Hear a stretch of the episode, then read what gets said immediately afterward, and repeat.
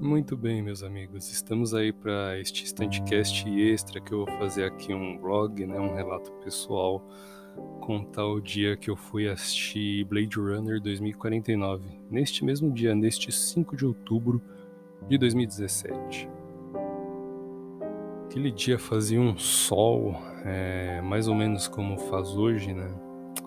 Então eu, alguns dias antes, eu comprei o ingresso na pré-venda e eu marquei para assistir na estreia mesmo, na primeira sessão do dia da estreia. Não sei se ele chegou a ter pré-estreia aqui no Brasil, mas eu quis ser um dos primeiros a assistir, eu assisti numa das, uma, na primeira das sessões ali o mais, mais rápido possível, já que o cinema não abre de manhã, né? Então aí eu marquei desse dia aí, decidi assistir na quinta-feira mesmo, que foi o dia que caiu aquele 5 de outubro. Só que, para minha surpresa, marcaram uma prova é, na minha faculdade. Eu estava na época estudando ainda, né? Fazendo faculdade, é, faculdade de tecnologia em polímeros, em outras palavras, um pouquinho de engenharia de materiais, um pouquinho de engenharia de produção, engenharia química também, né? várias matérias dessas engenharias aí. E aí ia ser uma prova de sistemas hidráulicos e pneumáticos. E era uma aula bem legal, ministrada pelo professor Ivan. Ele, inclusive, é um grande fã de Star Wars, né? Então ele explicava bastante coisa assim, utilizando os AT-ATs, é, a Millennium Falcon, as provas, inclusive, eram nesse naipe, assim, com desenhos, com droids e tal. Era bem legal. Só que entre a prova dele e a estreia de Blade Runner 2049, eu acabei optando pela estreia de Blade Runner foi uma escolha bem incomum ali, um pouco ousada, né? Se, se é que a gente pode colocar assim. É... Mas depois eu acabei recuperando, fiz a P3 e acabei passando na matéria de boa, mas eu fiquei com a consciência bastante pesada naquele dia. Mesmo tendo optado de maneira consciente, né?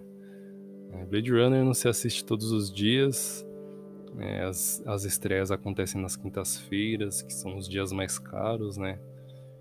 Vocês vão estar tá vendo aí é, o preço do ingresso na, na foto que eu vou colocar no Instagram.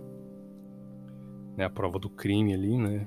Perdi uma prova para assistir Blade Runner. Acho que não sou, não é, não são muitas pessoas que fariam isso. Mas valeu muito a pena. A sessão estava vazia porque eu assisti no período da tarde.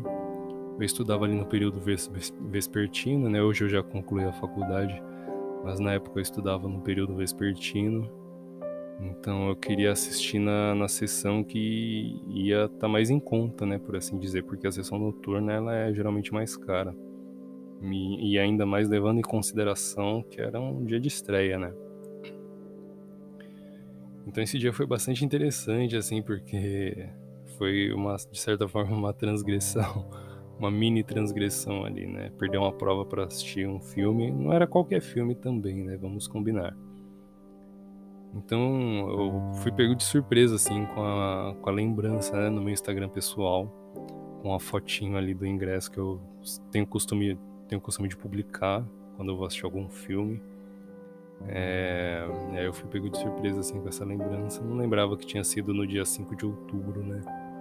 Então me veio, me veio à memória assim essa, essa pequena lembrança, essa singela homenagem aí à minha franquia favorita de todas, né? Blade Runner é minha verdadeira religião.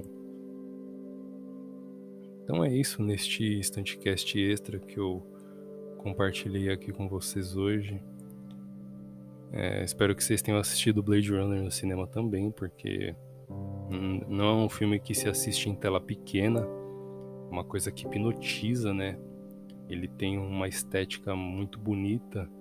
O diretor Denis Villeneuve ele conseguiu colocar ali uma um visual bem bonito, bem digno, né? E quebrou vários paradigmas ali da, da franquia, porque Blade Runner de 1982 ele tem a maioria esmagadora das cenas e da ambientação no período noturno, né? Com os prédios e as luzes e as janelas acesas e a chuva. Então o diretor ele conseguiu quebrar esse paradigma, né, de que a história só se passava à noite e tal. Muitas dessas cenas são ambientadas no, à luz do dia e são cenas muito bonitas também. Valeu muito a pena ter assistido naquela telona enorme, tá? Então é isso que eu gostaria de estar compartilhando com vocês. Espero que vocês tenham gostado. Deixe aí nos comentários se você assistiu Blade Runner 2049 no cinema também. Siga o Instante nas redes sociais, arroba de Cinema no Twitter, Instagram, Filmo e Letterboxd. Procura a gente aí, o Estantecast, no Spotify, no Google Podcast ou no Anchor, etc, etc. Acessem o blog também, estantedecinema.blogspot.com e até o próximo.